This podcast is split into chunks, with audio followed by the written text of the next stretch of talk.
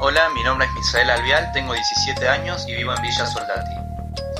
Eh, en esta cuarentena, por ejemplo, no me afectó demasiado a mí. O sea, me siento satisfecho. Sí me preocupa la situación en la que estamos viviendo, pero no me desespera. Aprovecho en cada día la cuarentena para poder aprender un poco más sobre las cosas que me gustan, como por ejemplo la edición, composición de efectos visuales, últimamente también modelado en 3D y programación diseños de páginas web. Así que como soy creativo es casi imposible aburrirme en esta cuarentena. Contestando la segunda pregunta, la verdad no tengo pensado qué hacer para cuando esto termine. Yo hago caso a un proverbio que dice que la expectación pospuesta enferma el corazón.